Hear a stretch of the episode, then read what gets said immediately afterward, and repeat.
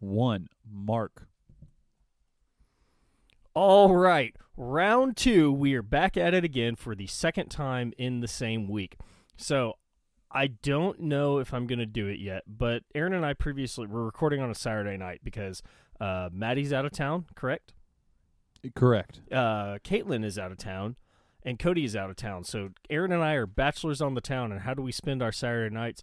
I have been playing Skyrim all day. It's 9:09 Eastern Standard Time as I'm recording this and I can't wait to finish this episode so I can go back to playing Skyrim until about midnight and pass out.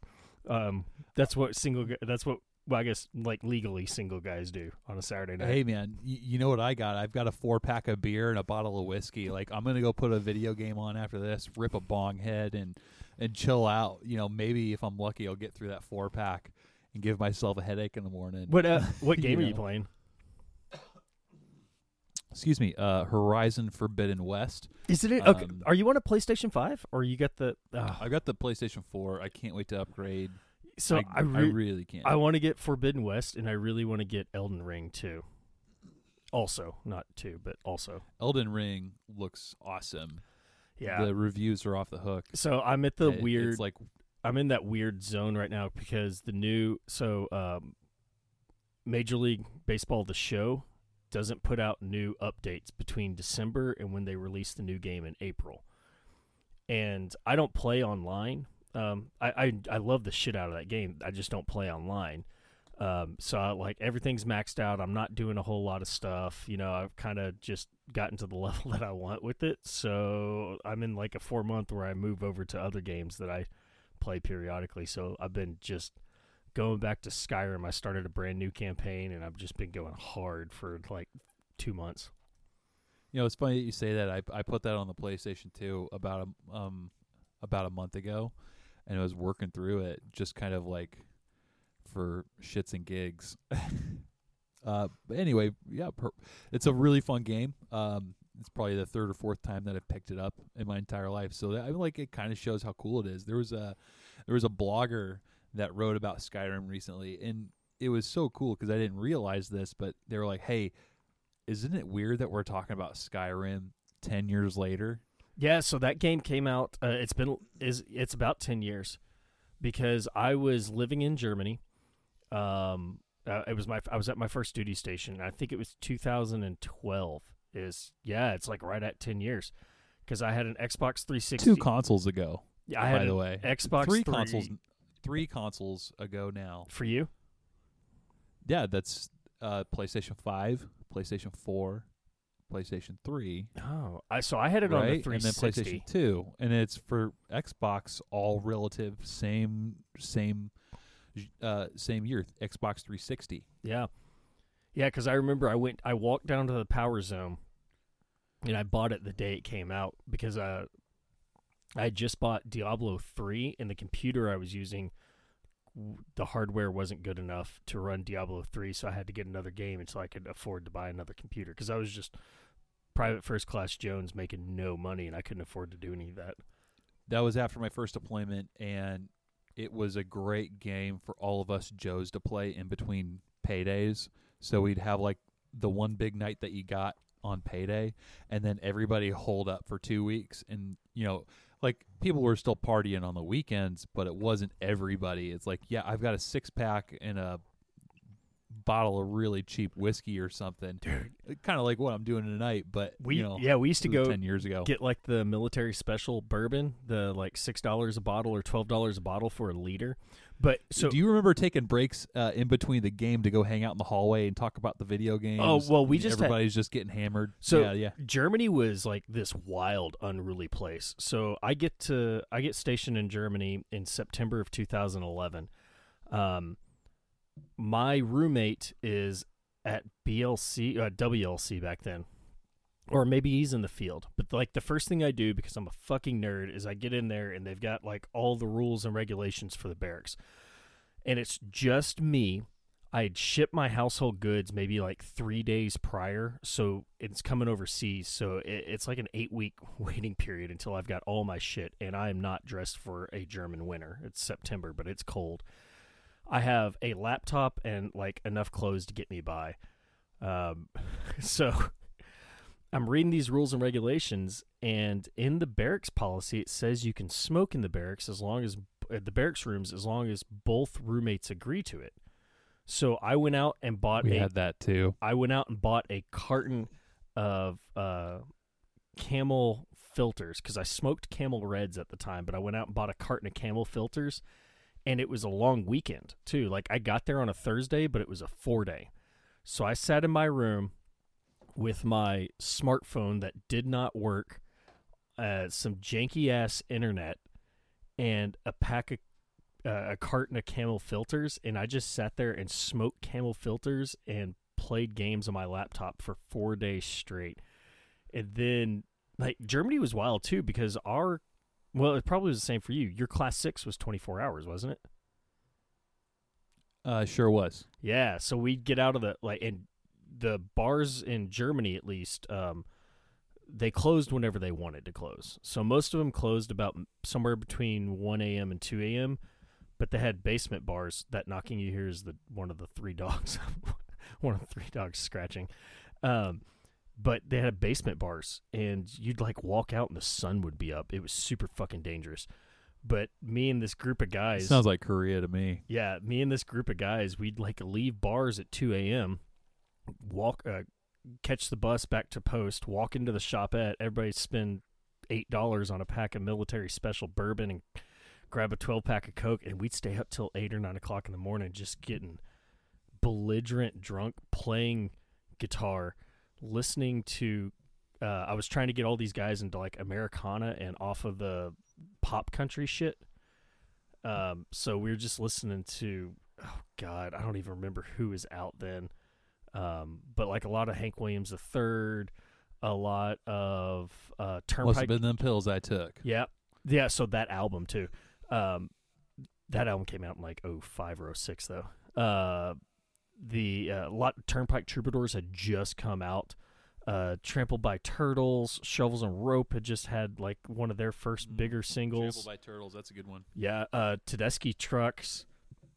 Um and then of course Drive By, Isbell, Jason Boland, Pat Green, Randy Rogers. Uh, Yeah, it was Hey, so a friend of mine just went and saw Isbell recently, and he said Isbell's concert was the best live concert he's ever been to. It was mixed so well. He was like, it could have been listening to a studio album, and I don't mean that it was boring like I put No. on my headphones. It was they had their own unique like um playing a live show thing that they would do, but it was mixed perfectly. And let's be honest, like when it comes to the drive-by truckers and all of their alum, Jason Isbell's the most talented out of all of them, and Well, he the most- the probably the like most- the least. But I would say like the most talented as an individual artist because collectively like the Drive By Truckers or truckers are a like a very talented group. Like once you put all those skills together, but Jason Isbell as an individual artist, I would give you is probably like the most talented overall. yeah, Mike Cooley is really good at playing guitar solos. Songwriting not too strong. He's not like too poppy. And then uh, Patterson Hood, his songwriting ability is incredible. uh, his songwriting ability is incredible. But guess what? He's a shit guitar player. Yeah. Uh, if you, know, like and Dalton Domino is another one of those that like his guitar playing and his songwriting is or Evan Felker, the lead singer of Turnpike. You know, there's those like Turnpike Troubadours is so musically talented, but if you Evan Felker could have an incredible career by himself. He could be another Isbell. Uh, was was your friend at the show where uh, is it David Nash, uh, the guy from Crosby, Stills and Nash? Uh, do you know? So Yeah, I don't know. I, it was the it was a show in Bellingham, uh, Washington, just within the last two months or something. Um, for some reason, Bellingham has a, a big studio hall for for music. Charles Bradley played there a David number of years ago. David Crosby, maybe. Uh, maybe it was David Crosby. I, one of the guys from Crosby, Stills and Nash, the guy who wears the beanie, he's got the really good mustache. I think that's David Crosby. Um, he did a, um, yeah, it is David Crosby. So I saw an article that he showed up to an Isbell concert, and Isbell and Crosby played uh, Crosby, Stills, and Nash's Ohio together. Good. Oh, that's awesome. Yeah. Uh, but for as much shade as I'll throw on on Isbell, uh, what I would also say is like uh, outfit that drive by song that he sings is like all I it will bring me to tears. Dude, It's God- good Goddamn good lonely love. Oh yeah, yeah, that's another good one. Uh, Boys from Alabama. Did he do- Oh, no, yeah. no, that was No, no, no, no, that that's was not a that was a Patterson song. But Patterson did do that song when I saw him live last. I, I was walking out uh, Morgan Wallen. So there's this guy Morgan Wallen who's kind of a popular country dude, um, who just got hemmed up for like his use of the N word. Uh, but I was walking through the hangar floor and. Uh, like our our unit's super cool. So these guys bring out these like studio monitors that are Bluetooth capable and hook up hook up their phones to them.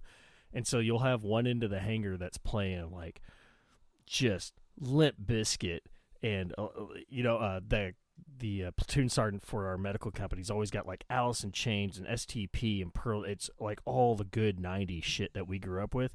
And then my guys are al- they're always playing something, right?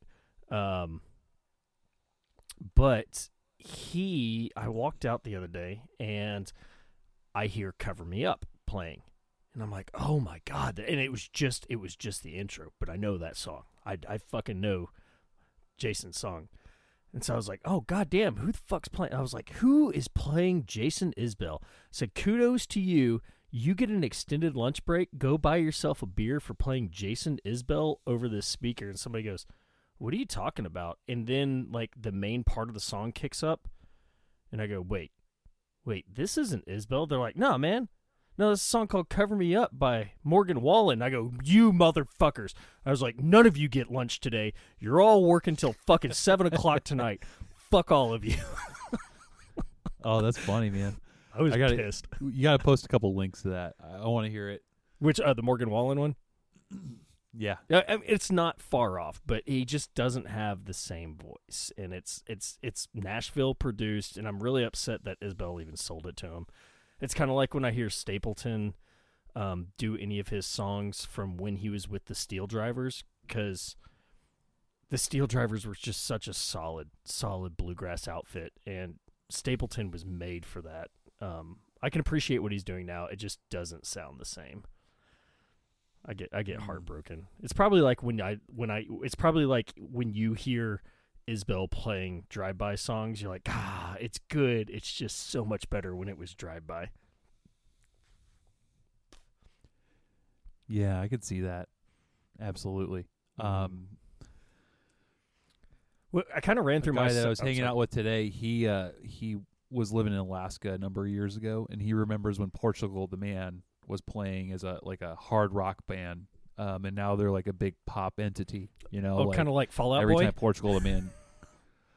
I guess I like I, I couldn't tell you about Fall Out Boy, but like Portugal the Man started as like this kind of like post punk band, and then they turned into a, a pop group. Like I can feel it still, big pop song. Uh, that last album, the last two albums are they just have radio bangers on it, dude. There's a lot of bands that, um, especially a lot of bands that I have followed throughout the years that have done that too. Uh, the probably like the biggest one in my mind out of the country, like we you said hard rock, so like Bring Me the Horizon. Bring Me the Horizon was they were like this huge metalcore.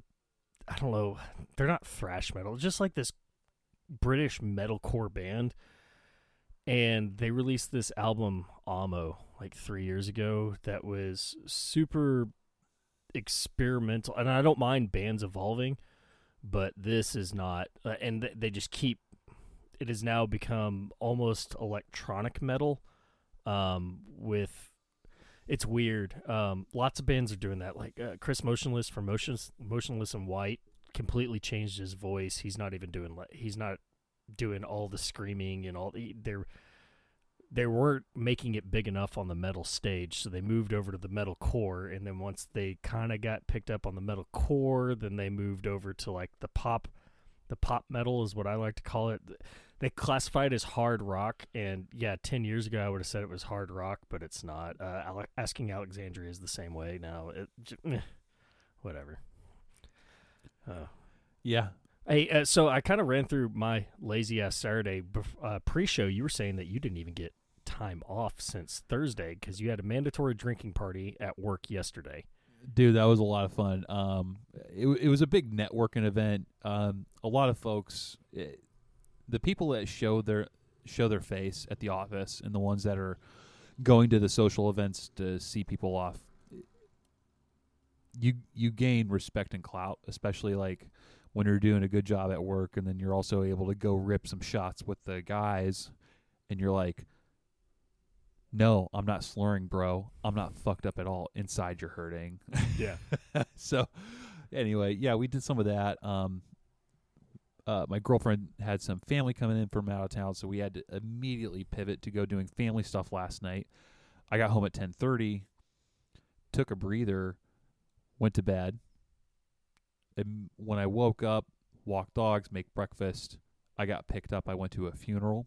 Um, John John Peterson passed away, and I was friends uh, with his. Uh, well, I'm friends with the family, with his sons, and and through the sons, I I met guys like Anthony Guyman and a lot of uh, old school Tacoma people, which is really kind of unexpected, fortuitous.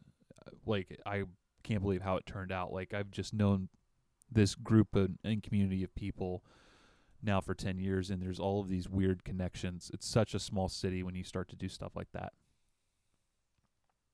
Well, John passed away a few weeks ago, so we went to the funeral. Um, and for as sad as it was, I absolutely have a story that I think is funny, and I think you should hear it. When I got picked up, I was with my friend RJ.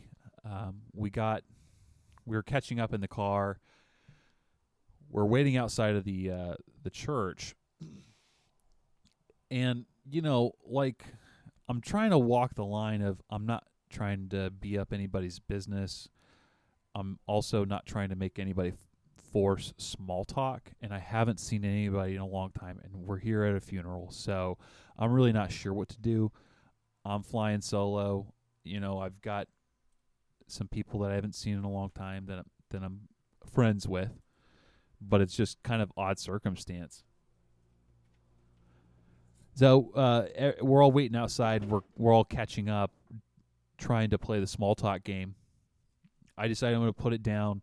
I'm going to go inside. I'm going to sign into the uh, the book, and then go find my seat. Right.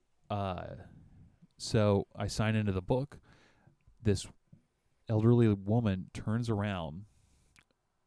She's got her mask on. She smiles at me shakes my hand, it pulls me in for the kindest, loving hug. She just she hugged me so well. She goes, "I'm so happy to see you. Follow me. This is where our seat is."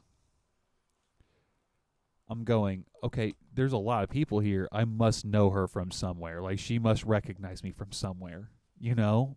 And I just rolled with it, right? And I was like, "Okay, cool. Let's let's go find her seat. What'd you find?" We're four rows back from the pulpit. Uh, you're like the family and friends, or you're like the family section almost, or like the extended family section kind of thing. Correct. so, uh, we're we're praying together. We're doing the hymns. We're doing the Presbyterian thing. Um, God hear our our prayers. It's also some Catholic stuff in there, but uh, you know, singing the hymns together, the whole nine yards. And I am dying inside because I'm like, I don't know who this is. I'm trying to figure it out. I'm I'm like trying to think of everybody that I met when I was 21 years old getting hammered in the backyard of somebody's college party Now, and how, then how old know, is this lady? Is she like mom age? she is in her late 60s. Okay, so this like maybe thinks you're a gr- lost grandson or something. Maybe I, grandson, nephew, cousin, one of the young kids fourth cousins to so and so, but they've always been a nice young man. I like where this is going. anyway, it it absolutely turned out that way, and so we sat there the entire time, like almost holding hands, doing the prayer stuff, you know, kneeling and standing as you would for a church service. The service concludes. She looks over and she goes, "Okay, well, I'll see you. I'll see you at reception. I'm going to stay here for a bit and and check in with some other folks." And I was like, "Okay, sound sounds good." So I left it alone, and I got back to my friends and I was like, "Guys, this is so sad. This whole thing." But I have a really funny story to tell you. so I quickly relayed to them this entire thing, and they're like, "Oh my god, that's so funny!" And well, it's time to go into the reception hall and, and shake hands and, and what I jokingly what I jokingly say is shake hands, kiss babies, and you know Well, you you sh- go yeah, in a big circle. Shake babies, kiss hands, like all politicians do. Correct. uh, when I'm in there, you know, she she flags me down. Do you do you want do you want a Yorkie? And I'm like, I don't fucking like Yorkies, uh, but yeah, I'll I'll have a candy. Wait, and I tried to I okay. What is a Yorkie? Because my mind min- immediately went like everybody. the minty chocolate candy. okay, my uh, my mind immediately went that she thought everybody at that funeral was so sad she was handing out small dogs to people. like she, there was a box of Yorkshire Terriers, and she's handing out Yorkies to people to get them. Okay, a Yorkie is a candy. Got it. Or maybe it's not. I don't know. A- anyway, so I I begrudgingly take this thing. I don't like that candy. Uh, and we're standing there, and my friend RJ is standing right behind me. He already knows the whole story. And now she's talking to me about this candy, and then she leans in and she looks at me and she goes, "Hey, you are who I think you are." And I was like, Aaron. And she goes, Randy. And I said, Aaron. She goes, she absolutely figured it out. And, you know, she gave me props for just rolling with it and trying to figure out if it was who I thought she was. And I had no idea who she was That's wonderful. this whole thing happened at the funeral this afternoon and uh as soon as we all went to the bar afterwards and, and we're kind of hanging out catching up as you do uh you know i told everybody at the table and you know rj was there for it and he was like oh my god that was so so stinking funny It- um who was she? Did we ever? Did you ever figure out like who she thought you were, or who she was, or No, no. There's this like weird connection where she thought I was. There was this woman years ago that there was this. Her and I were trying to cross each other's paths romantically. But I remember thinking she's asking me to come by her boat. She she lives on a boat, and she was like wanting me to come over on a Wednesday night, but I I had finals in the morning or something. I was like, no. And then the next time, like, we run into each other, she's like trying to get me to come over and, you know, come over to the boat, man. Like, fuck, man, that sounds cool. That sounds fun. She's really, really cute. And uh, I was like, no, I have a paper due this week, you know? so it's all to say, uh, it reminds me of a time when I started growing up and, like, taking the hard right over the uh, easy way out. So she was there, but she thought I was that woman's brother, which is a really weird. well, okay, I don't that's know. wonderful. Did you? She goes, Leah's Randall, like you know her older brother Randall or Randy or whatever. And I was like, Aaron. I, so I'm really bad with names, um, like just horrendously bad with names. Uh, probably because I, I, I, I'm a terrible person, and I just really tune out a lot of what people are saying. Um, I just, I, I probably need to pay attention more and give people a little more, put a little more effort into when people are talking to me, give them that respect. But do you, I, I am, I have not perfected it, but I am known for the like, hey, this is my friend Aaron and just shoving them to the person that I'm trying to figure out their name because they told me their name three hours ago and I've met or the best is when like I meet somebody again the next day or a week later and I'm like, "Oh, yeah, yeah, yeah, yeah. Hey, this is my buddy Aaron. Uh and then I like lean over to you and I expect you to introduce yourself so I can be like, "Oh yeah, yeah, Bill, Bill." I was about to say that. Good thing you introduced it. Yeah, I'm sorry, I forgot to tell you his name's Bill. I'm so fucking bad at that. Yeah, you're great at parties. I'm I'm I'm lots of fun at parties. I just I'm not gonna know your Oh, name. The I next know, I know you are. You're a I'm gonna talk to everybody. I just don't know what your name is gonna be. you're a bitch in time to hang out with. Oh I can't wait to see you guys again yeah. uh, in person. So speaking of that, and fuck off. Cody's coming up next month. So I've got this episode, next week's episode, and the episode after that. I've got this this one plus two more to record, and then I'm gone until May. Um, but Cody's coming up in April, and so you get to hang out with Cody and Brittany, which is going to be fun because y'all have only ever met for two hours in real life. it's true. You've never met Brittany.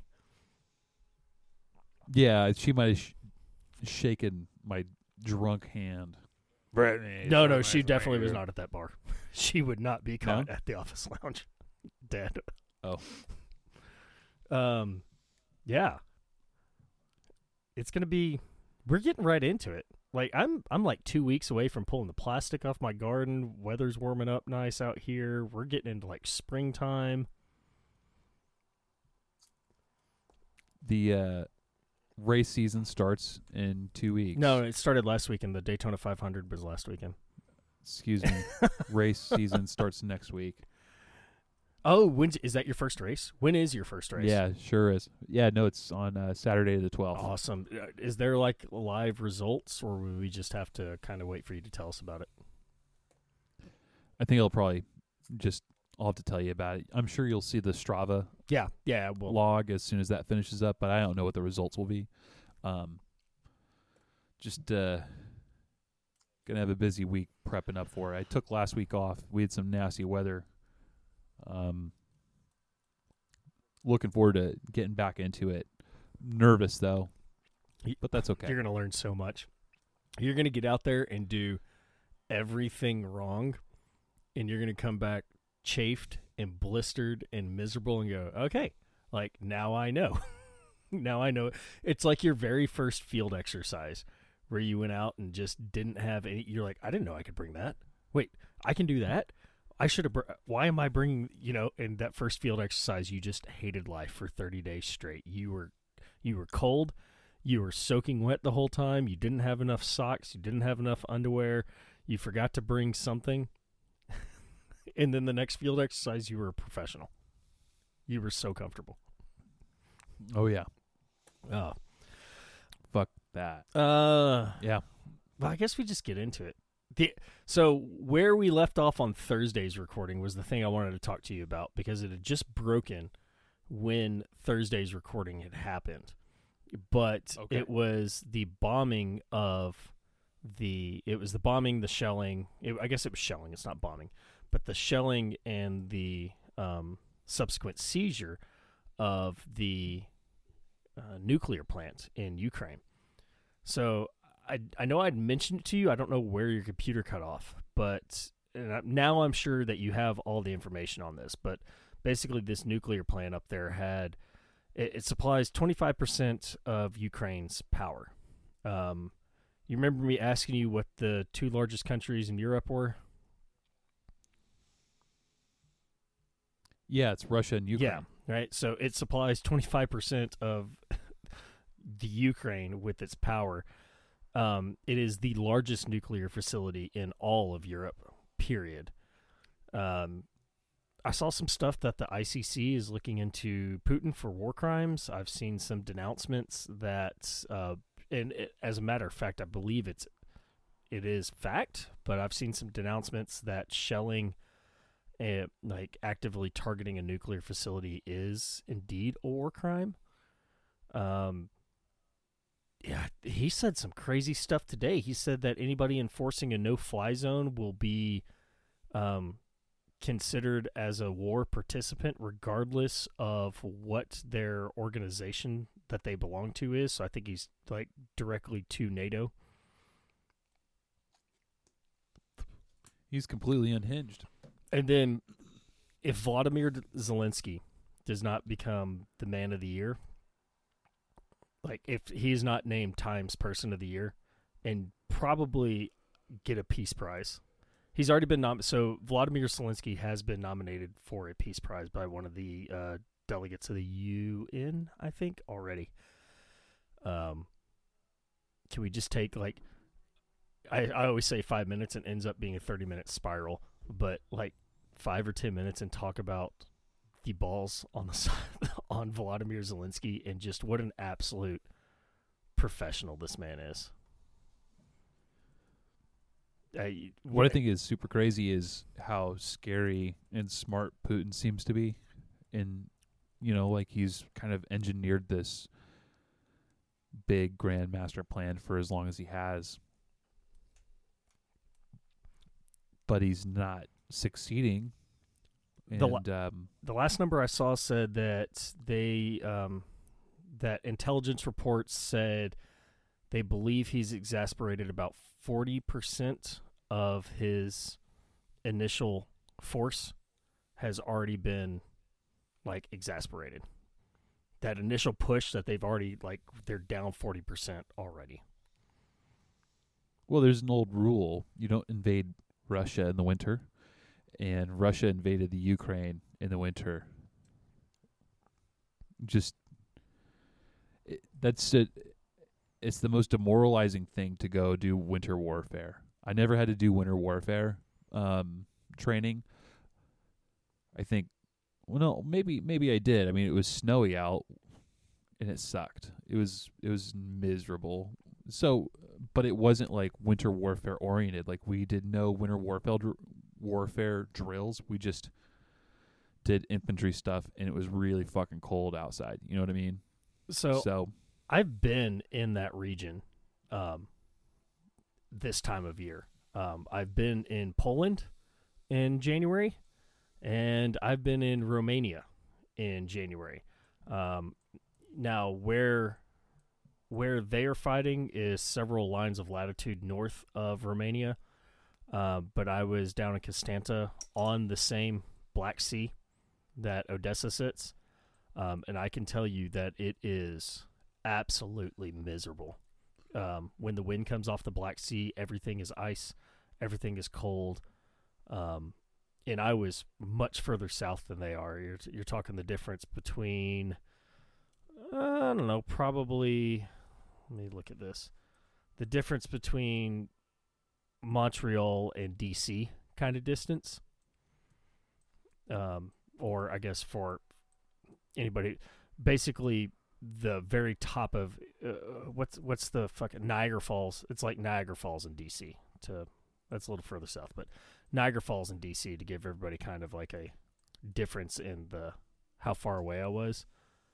But yeah, Aaron, you're right. It's it's one thing to go in the middle of the summer and be wet and hot. It's another thing to go in the middle of the winter and be wet and cold and have everything frozen. yeah, fuck that, dude. Sounds like a nightmare. Um, what do you? I don't know. The other, I'll tell you what I've noticed in the last couple days. Uh, the things that kind of pop out are the commentary about um, American Union over this uh, for Ukraine stance. I haven't seen that. That stands out. Um, the second thing that stands out is Lindsey Graham wanting to assassinate Putin. Like he he came out and said we should assassinate Putin. Uh, just just weird shit like that. I, I think my biggest takeaway so far has been one learning the prop, uh, proper pronunciation of Kyiv because I grew up Kiev. calling Kiev. Uh, Kiev. is the yeah the Russian pronunciation. So when I was li- when I was listening to all these reports and they kept saying Kiev, Kiev, Kiev, it took me a second. So I, and then uh, several news organizations came out and said the proper pronunciation is Kyiv. That is the Ukrainian pronunciation. Use that one. Um, the other thing I noticed is the way the media covers this. Um, and I've seen lots of articles about it. And before I saw articles about it, it was the question I was going to ask you um, in the previous episode that I completely forgot, but the way it's covered because it's very much covered um, as civilized civilized white people fighting civilized white people, not a civilized white nation fighting these dirty Muslims or these dirty brown people or these uncivilized foreigners.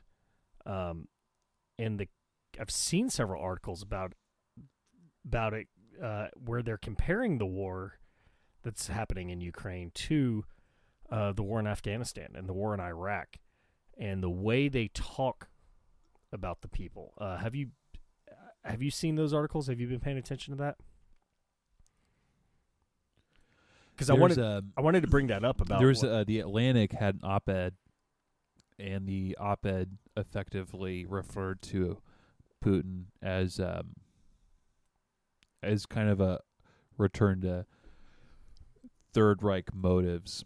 He has a different take. He's not a Nazi. In fact, he kind of No. labels him labels himself as like anti-Nazi. Well, right? he he says that Um, the Ukrainian government is Nazified, and it's they are denazi uh, they are waging a war against the denazification of Ukraine, and President Zelensky, the Jewish, the point, though, it's Yeah. it it you know Putin is this kind of like neo Hitler guy, right? And that's that's uh, one way that I, I saw the war portrayed.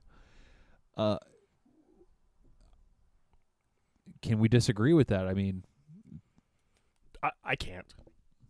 You know what this reminds me of? Um, actually, so our local historian is not on the episode tonight, but I watched The Kingsman last night. You know, the third one in the set. Have you watched that one yet?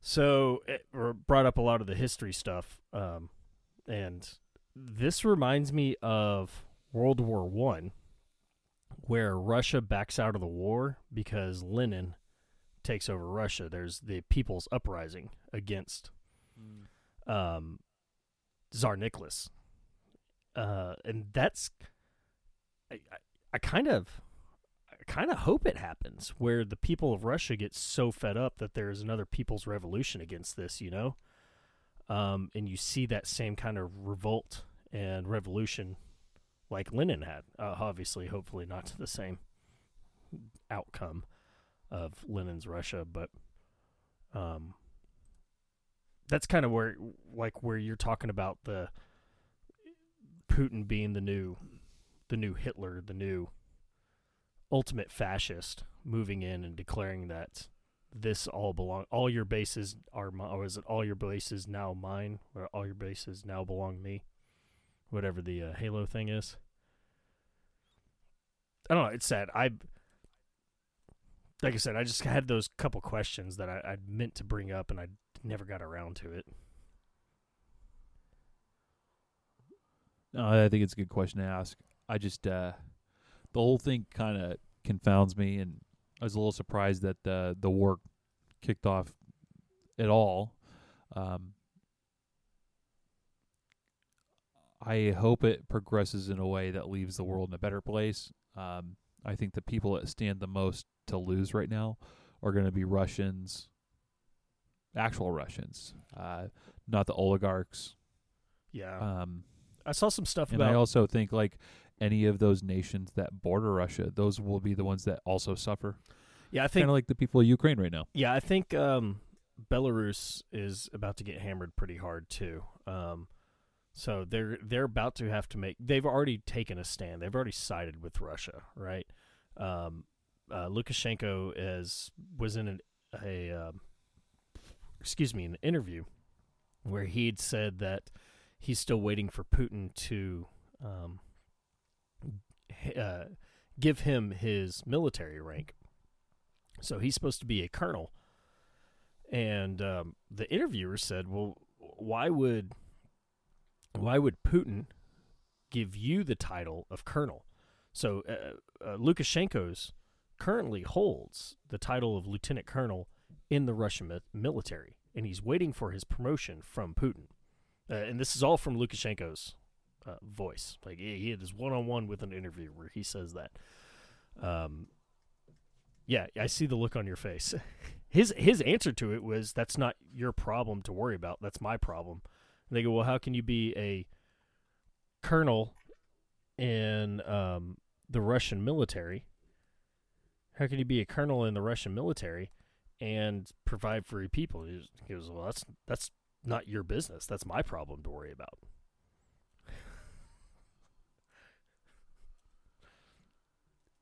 I mean, Yeah, I mean, I guess he's not wrong.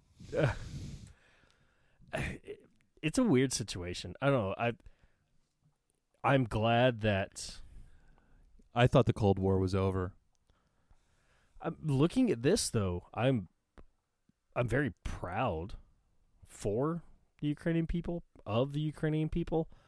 Um, the footage that's coming out of there. I try to send you. I probably send y'all like five or six links a day of video that I'm finding. Uh, one of the really. I don't think I sent it to you today, but you'll see it within the next day or so on Facebook or Instagram. Was the group of um, unarmed Ukrainian civilians marching at a line of Russians and they're firing like firing rounds over their head and these Ukrainians just don't care. It's it looks like a small squad, like a small squad like 6 to 8 uh, Russian military members. Um, and then the camera turns around and there's probably 100 150 unarmed Ukrainians just walking at them while they're firing over their head and they're just pushing them backwards on this street. Like that's the kind of resistance they're meeting.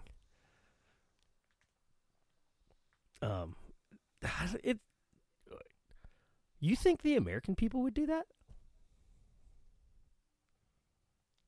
Yeah, I do. I think what Putin's forces are having to reconcile with is at some point when they're being briefed that they're going to invade Ukraine, there's going to be a presidential directive that's going to say, hey, look, we're going to be acquiring these lands legally. What we can't do is commit war crimes.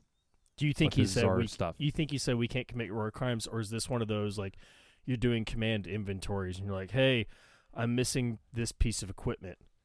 I need it by the end of the day. Well, we I need this piece of equipment by the end of the day. Do you think he's giving like really vague commander's intent? And one of those like, I don't care how it happens. I just need it to happen, but I don't any civilians killed in that particular case what by those armed forces? No, because they're firing over that. It's, but what I'm saying is, I, you know, the the Russian They're private, protesting the uh, the invasion, right? Yeah, the But Russian. they're doing it on camera, and when you do things on camera, you have to do it the right way. Um, unfortunately, like the Russians have still fucked up and have bombed um, administrative buildings.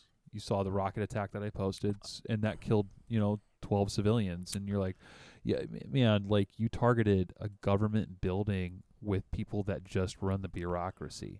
There was Uh, a which I suppose is that a military target? I don't know if that's technically like no. A, It's not a military target because it's not. It's not a defense building. You know, it's it's something that you go in take by force afterwards with like direct action, but not IDF, uh, indirect fire. You know, rock. Uh, well, it was a precision missile strike.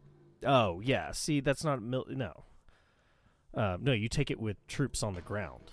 You know, um, there there was a there was a Ukrainian. I'm glad you brought that up. There was a Ukrainian uh, service member, a, a uniformed service member, who posted basically a selfie of him and his squad, may have been his platoon or his company, um, holed up inside of a Ukrainian school that they were using as a base because they were basically uh, using it as a forward operating base. Posted it or shared it to several friends privately. One of his friends says, Ooh, I need internet points, and puts it up on Reddit. Hey, this is the selfie. This is where my buddy's at. Let's give a shout out to the war heroes of Ukraine. Russians on Reddit find the post, uh, find the post, go, oh, Ukrainians are using his schools as military bases in this city, and then shelled all the shelled all the schools. So, is that a war crime? They went, well, they're using one, they must be using all of them, and just shell all the schools, or I don't know. And that's why I was asking, like, do we, us as Americans, the United States, are we cohesive enough? Do we, every the the left's idea of what the United States is and the right's idea of what United States is are two different things. I think I think we can agree on that. Uh, but I don't think that. I don't know. Do Americans as a whole, what are we, 330 million people or something like that? Do Americans as a whole have that like unified sense of this is our country and would they be doing that? Or do we have a mass exodus to Mexico and Canada? There's plenty of people here that would uh, stick it out.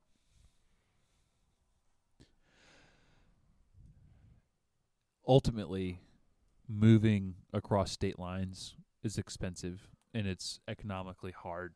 So it takes a disaster to force somebody to do it. Um, the people that are fleeing right now are fleeing for very pragmatic reasons. If the United States were invaded, I think you would see migration across state lines, but not international lines. If people went internationally, it's because they are really set to lose the most. And there's only one place for them to go. Yeah. They haven't made it And even then, I think it would be a temporary. and, and they haven't made it very far in. Um, the, you know, they're they really haven't. Like, if you're looking at maps of updated maps of what is occupied, you know, of course they've taken uh, Crimea. Um, they've taken land between, like, just north of Crimea. They, of course, they have the the um, the Donetsk and Luhansk regions, Mariupol. Um, they still can't get to Kiev or Kyiv. I'm sorry. Um, they had Kharkiv, and then it got taken back from them. like, uh, yeah, they're just not. They're gonna run out of money very soon. They're already running out of gas. They're already running out of resources. Yeah, there's there's a lot of sentiment in Russia where uh, the sanctions, for as for as good as we think they are, they actually harm Russians at the uh, middle class, middle and lower classes. Well, I think that's the point, isn't it? You destabilize the economy. I, I mean, the fact is, right now, that the Russian ruble is is worth less than several video game currencies. It costs more to buy video game currencies, like Roblox bucks. It costs more to buy a Roblox buck than it does to buy a Russian ruble at the moment. I, we're not economists. We're not military strategists. Like it's just No, it's just bad. yeah. I don't know. Uh, have you seen anything else going on in the news that because uh, it was it was fun to talk uh, fun. It wasn't fun to talk about it, but it was it was good to talk about it when it first happened, but there's so much coverage now. What I'd like to do is is read a couple articles by like defense an- analysts and see kind of what the the bitter uh the bigger broader scope implications are because there's a implication that you know there's all this positive stuff that's coming from it. Ukraine is standing up to the big foreign enemy, Russia. You know, like Russia is the big arch enemy of democracy, right? Yeah. Has been for a long time. Um, but there's an analysis out there that also says that this conflict, for as much as it can harm Russia, can can also equally harm uh, American interests. I think it was it was by uh, that publication from University of Texas. It's um, Horns of War or Horns of Dilemma.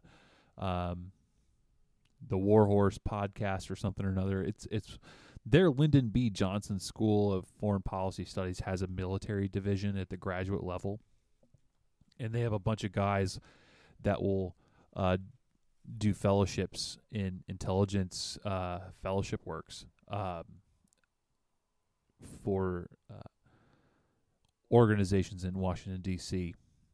A lot of people will retire out of the State Department or the CIA and go to either this grad school to teach and uh, hold a faculty position, or they'll go to Georgetown, which is really weird. Anyway, but they published something kind of saying that we we could see negative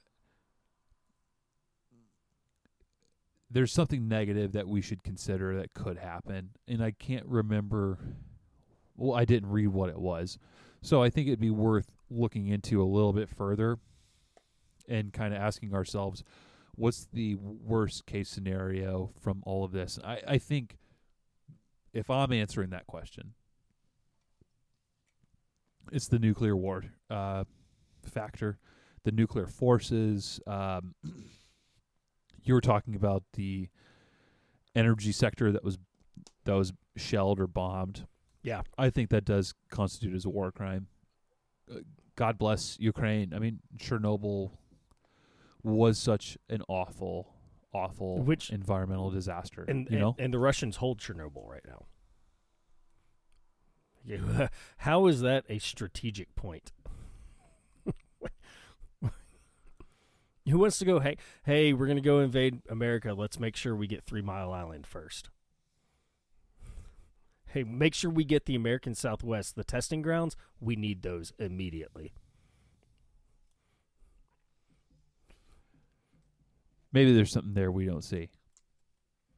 I don't know. I I, I don't know what it is. Um, but I can't think in terms of like strategic moves. I barely knew anything at the tactical level. I'm gonna grab a beer. Do you want anything? No, no, no, I'm good at the moment. I'll be right back. I'm gonna grab a beer. Yeah, so the Aaron's back with his beer. Uh yeah, like like I said in the last episode, we're not we're not saying anything that the news that we're regurgitating news at this point. But the thing that we do best here on this podcast is make uh make observations and comments about people being assholes. Because we're really good at it. But mostly because the three of us are assholes. So we're really good about making observations about being people being assholes. Um, there is a time I've been po- on a I've been on a self righteous kick. well, we get to be self righteous. I finally fucking caught myself doing it too. well, we get to be self righteous then. So much like um, much like people wearing baseball hats at funerals, there's a time and place for everything, and know your audience. Lauren Boebert and the State of the Union, Aaron. People don't get booed often.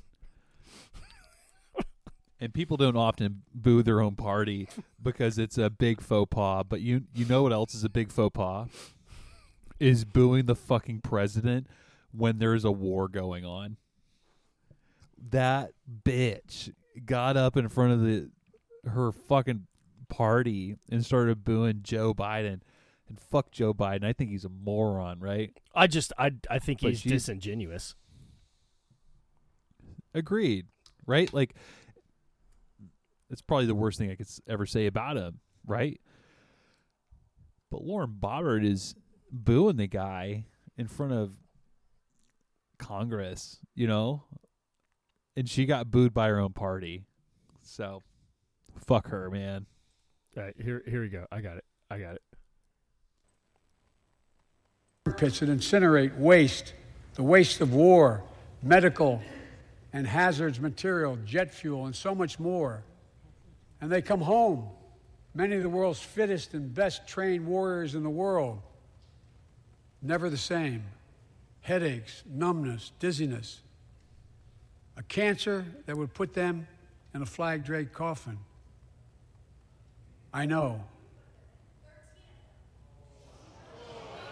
One of those, one of those soldiers was my son, Major Beau Biden. I don't know for sure if the burn pit that he lived near, that his hooch was near, in Iraq and earlier than that in Kosovo, is the cause of his brain cancer. Thirteen of them. Are we still on the? Are, are we still on this? uh This Hillary did, Hillary killed everybody thing. is that what? Is that really what the issue is going to be at the State of the Union? Something that happened like.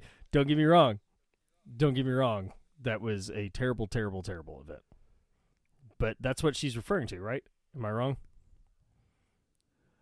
Actually, I had a hard time hearing her. So if you could break it down. Oh, just- so he ta- so he says he says um, this is you know how we bring people home in flag draped coffins, and Lauren Boebert says thirteen of them,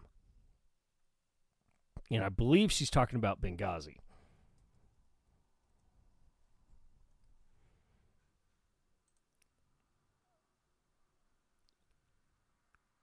I, if if I'm not mistaken, that's where that's where er, wasn't it 13 people dead?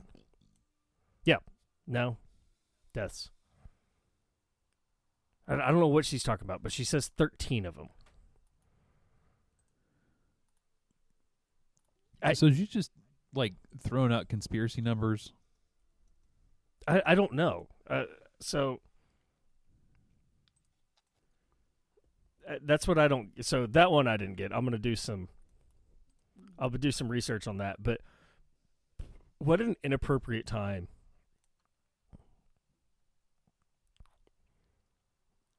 Yeah. So it- decorum there. That's what that's what really caught me off guard, and that's the part that that bothers me about politicians is they kind of do uh, what kids do, which is shame each other on on social media, and then when it comes to all the in person you know in person stuff, they they sh- shake each other's hands.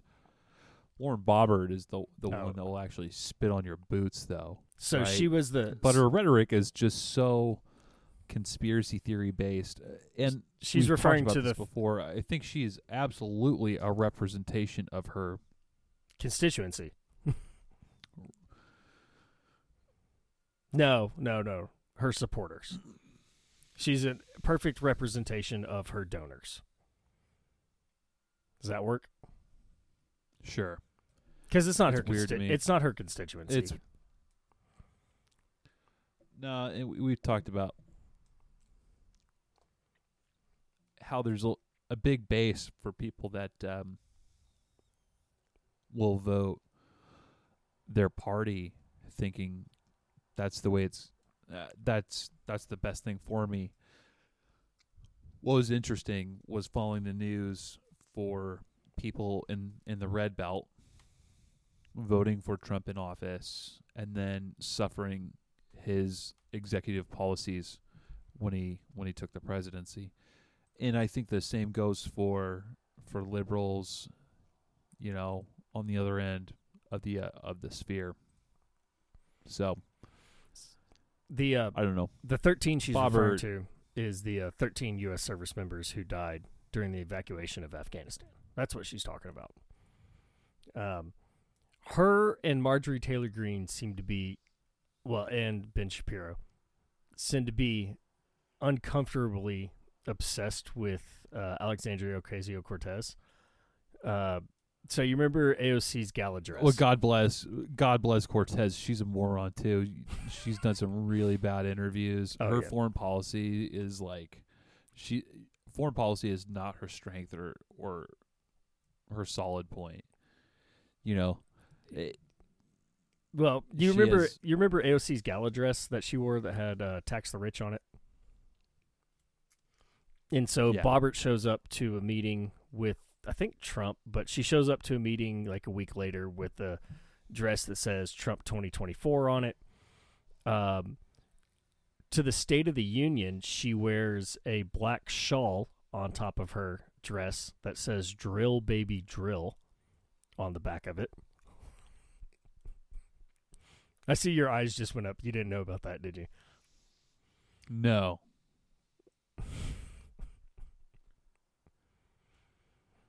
I these people, man. Cool. She got yeah. Uh, the uh, she has Boebert has somebody, a Republican running against her, in the primaries, um, who has said that Colorado needs a bull, not a bullshitter, and like his video is just nothing but, it's literally like people running for their lives as drops of shit rain from the sky and are taking people out, and it's directed it is directed at her. It is an attack on her from her own party.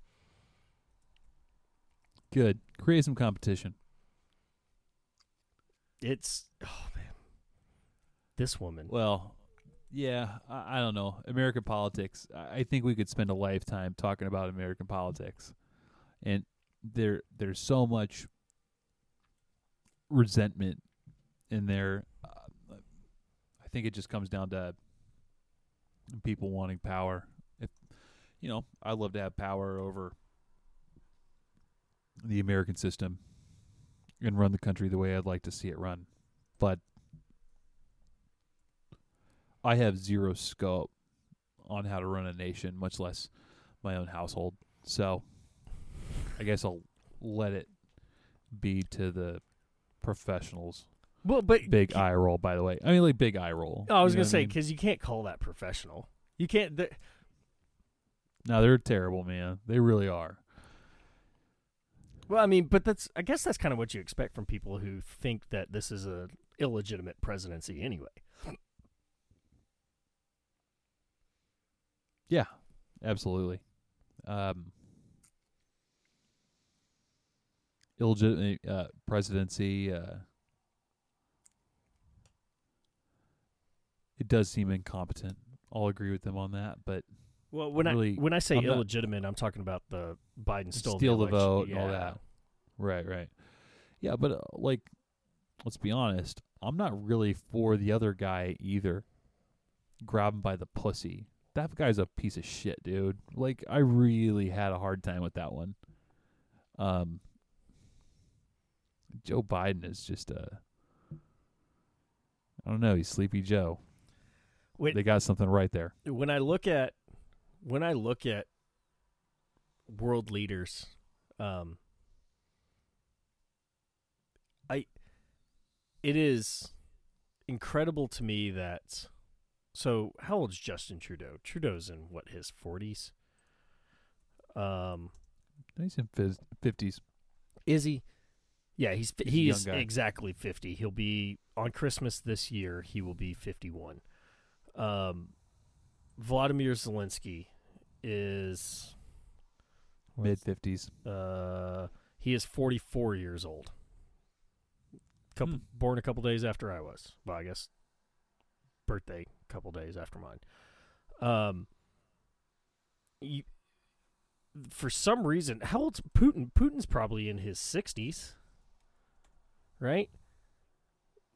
He's sixty-nine years old. For some reason, the American public has decided the people that best represent them are eighty-year-old men. and, and for the life of me, I cannot figure out why that we've decided this is the demographic that best represents um like best represents the American people. I, I don't get it. Um let's look at just quick some age distribution to the United States. So people 65 plus in the United States represent less than 17% of the population. Most of the population, oh, these are ter- this is a terrible terrible graph, is between 15 and 64 years old. Uh, that is absolute garbage. That's way too broad of a thing. Um, but 16% of the people yeah so a quarter of a quarter of your population is between the age of 35 and 45 with 16.5% being over 65 years old. I can only imagine what it is like at the 80 year old we're probably talking like 5% of the population. Um but collectively, hell, between 35 and 64, the like prime working ages, 26 to 64. Let's go 26 to 64. That's 50% of your population that is paying taxes, working, feeding the majority of your economy. And we've chosen 5% of the population to represent 50% of the population. On par for course. I just it doesn't make sense to me. It does like No. if we get if we get invaded and by if if Mexico, Canada, China, and uh, let's say let's say Mexico, Canada, Russia, and fucking France all decide to invade, one from each side, and we are hopelessly overrun. Is my 85 year old president going to be out there on the front lines like my 44 year old Zelensky is? Probably not.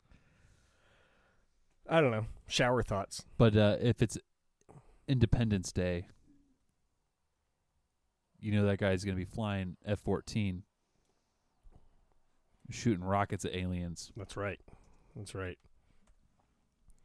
Uh, just just thoughts. Yeah, but Joe Biden. I'm sorry, is he's not 80 years old yet. He'll be 80 on November 20th. Uh, but you get my you get my drift.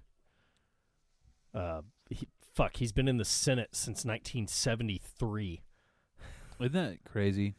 He's been in the Senate longer than I've been alive.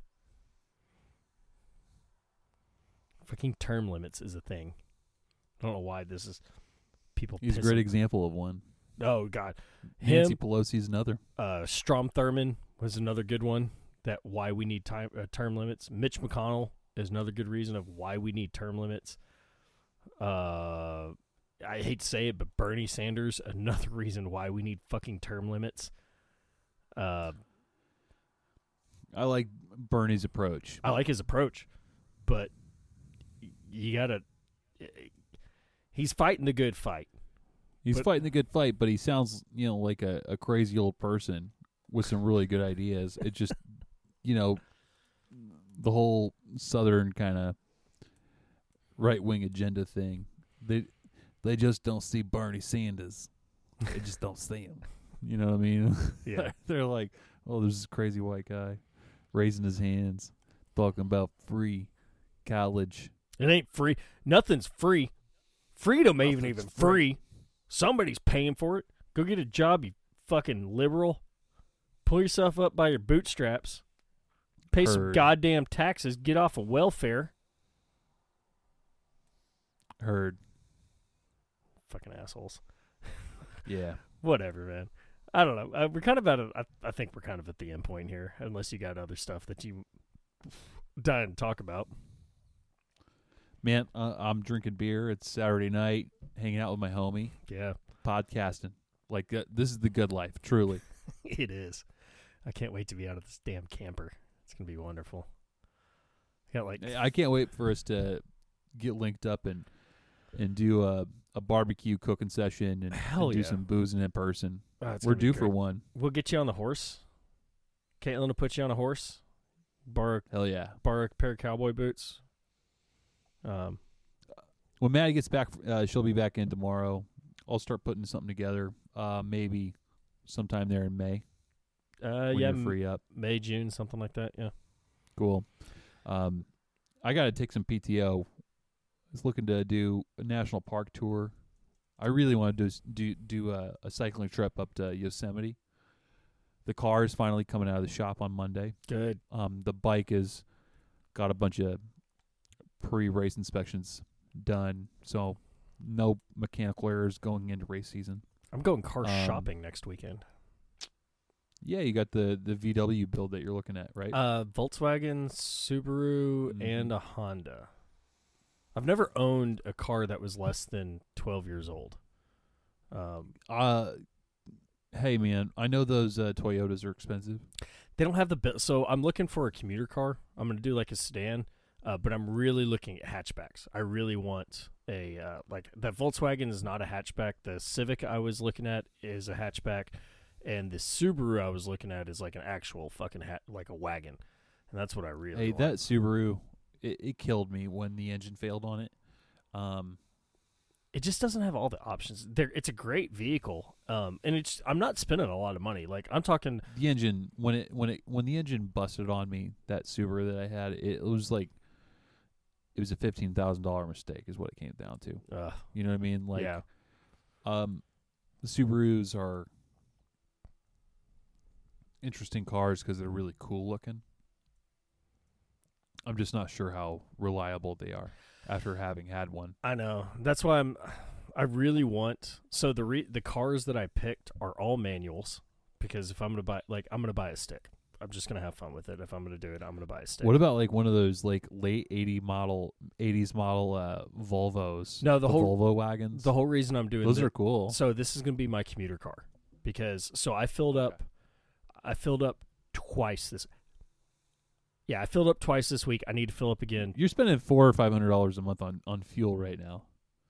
Yeah. So I filled up Oh, I 700. That's what it was. It was 700. 700. I filled up on and we're talking like I'm going till it says 30 miles left in my tank on my fuel estimator. I filled up the other day and that was $79 cuz it's a 23 gallon tank.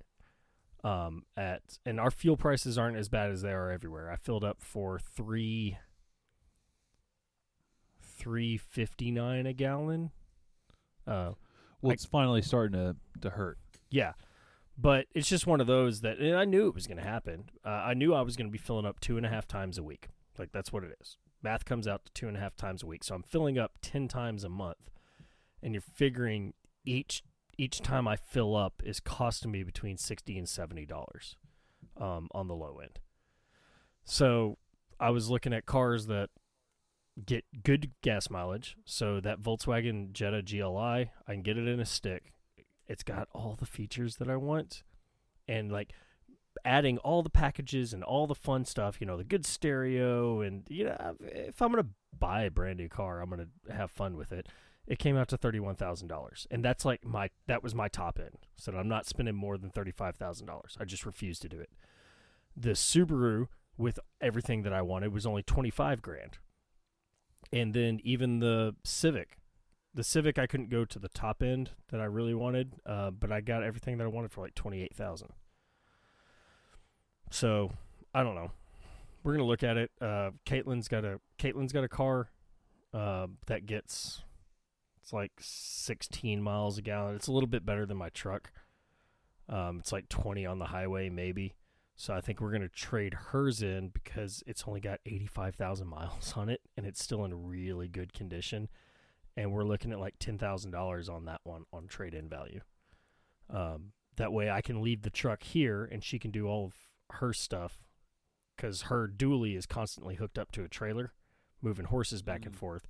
So I can leave the truck here for her, so she can run and you know go to the feed store and whatnot while I'm at work, and then I'm not burning through seven hundred dollars a month in fuel. I can effectively cut that in half and drop that down to like three hundred fifty bucks and the car payment at 450 means I'm only spending an extra $100 a month.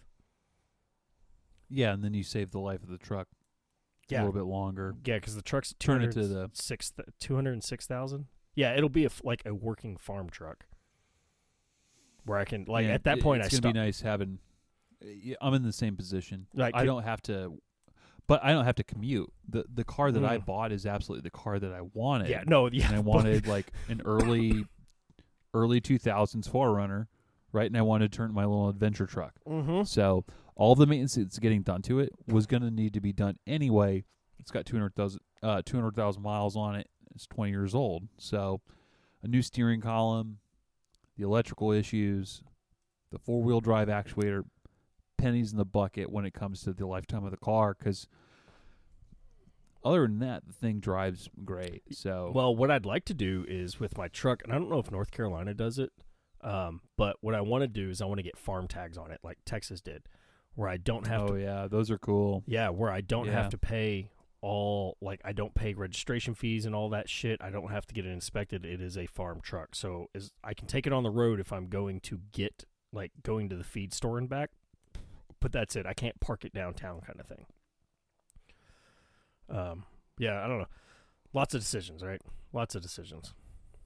Anyway, That's pretty cool, man. Anyway, yeah, I, I got nothing else. Uh, I'll be sipping beers for the rest of the night. If you got questions to expand on, other than that, I'll I'll stop hitting record here, and we can wrap this up. And I don't know, you want to rip another shot after this? Yeah, yeah. Let me. Uh, yeah, we'll do that. Uh, Cool. Hey, uh, uh, thank you to our listeners. Um, we really appreciate every single last one of you. Um, if you have a comment, a question, please hit us up uh, at Drunk Week in Review on our Instagram. Oh, Um, Aaron's doing. we have. Drunk Week in Review on our Twitter. We Uh, are DW Drunk Week in Review. We are at DWIR. DWIR podcast. Okay. Uh, those are the primary socials. JM, what el- what am I missing? So you can find us on facebook.com slash drunk week in review or your drunk week in review at gmail.com. Hit us up for uh, pretty little loggers at gmail.com for all the old school listeners. Always got to get it out. A shout out to our buddy Tim. Um, he is L- uh, oh, Vano. Yeah, Vano, right? So, uh, Mosen, check him out on uh, Spotify. He's released three or four more tracks. He's got a full EP out now, but he is the one that's doing the intro and the outro music. Um, the intro and the outro music is called Race Against Time. Uh, it was his very first single, so make sure you check him out. Uh, for all of our listeners, if anybody was following our feed, um, to vote for my buddy Aaron's band, Truth and Tragedy. I just want to let you guys know that if y'all voted for him, whether you like the music or not, uh, they were able to get into Wacken. Uh, or I'm sorry, they were able to get to the rock. It was one of the festivals in Germany, uh, metal festival. Pretty dope. They're actually going to be playing with Hollywood Undead. I saw was on that lineup, so we were able to get him into a festival, uh, vote him into a festival that has some major players into it. So Truth and Tragedy, appreciate y'all helping him out. Uh, do us a favor, and we are one. We're actually one play shy of 2,000. I'm looking at it right now. I just refreshed 1,999. But just send it to a friend. Um, tell them to check out your favorite episode, an episode that you thought we were good on. Um, send it to them. Uh, we're not we're not nobody's making money off of this, but we would like to get you know the audience up a little bit. You know, I hopefully bet we could probably come up with another sweepstakes where if you tagged four friends yeah we could post, yeah we can figure something out. I'm sure we out. could probably come some, come up with something like that. Um, but we, I mean, we really appreciate it. So send it out to people. Um, send it out to your friends in other states. Send it out to people that you don't talk to. Send it out to people that you know like podcast or just ran out of their favorite podcast and need something to listen to. Send them over to Pretty Little Loggers. You know, maybe they thought that was funny as shit. Who knows? Um, oh, and then uh, uh, uh, uh, uh, Call us. You Call suck us. for being number one thousand on Apex. Yeah, fuck you, Collis. Get good. Uh, all right, everybody. Thanks for hanging out. Uh, good night, and we love you.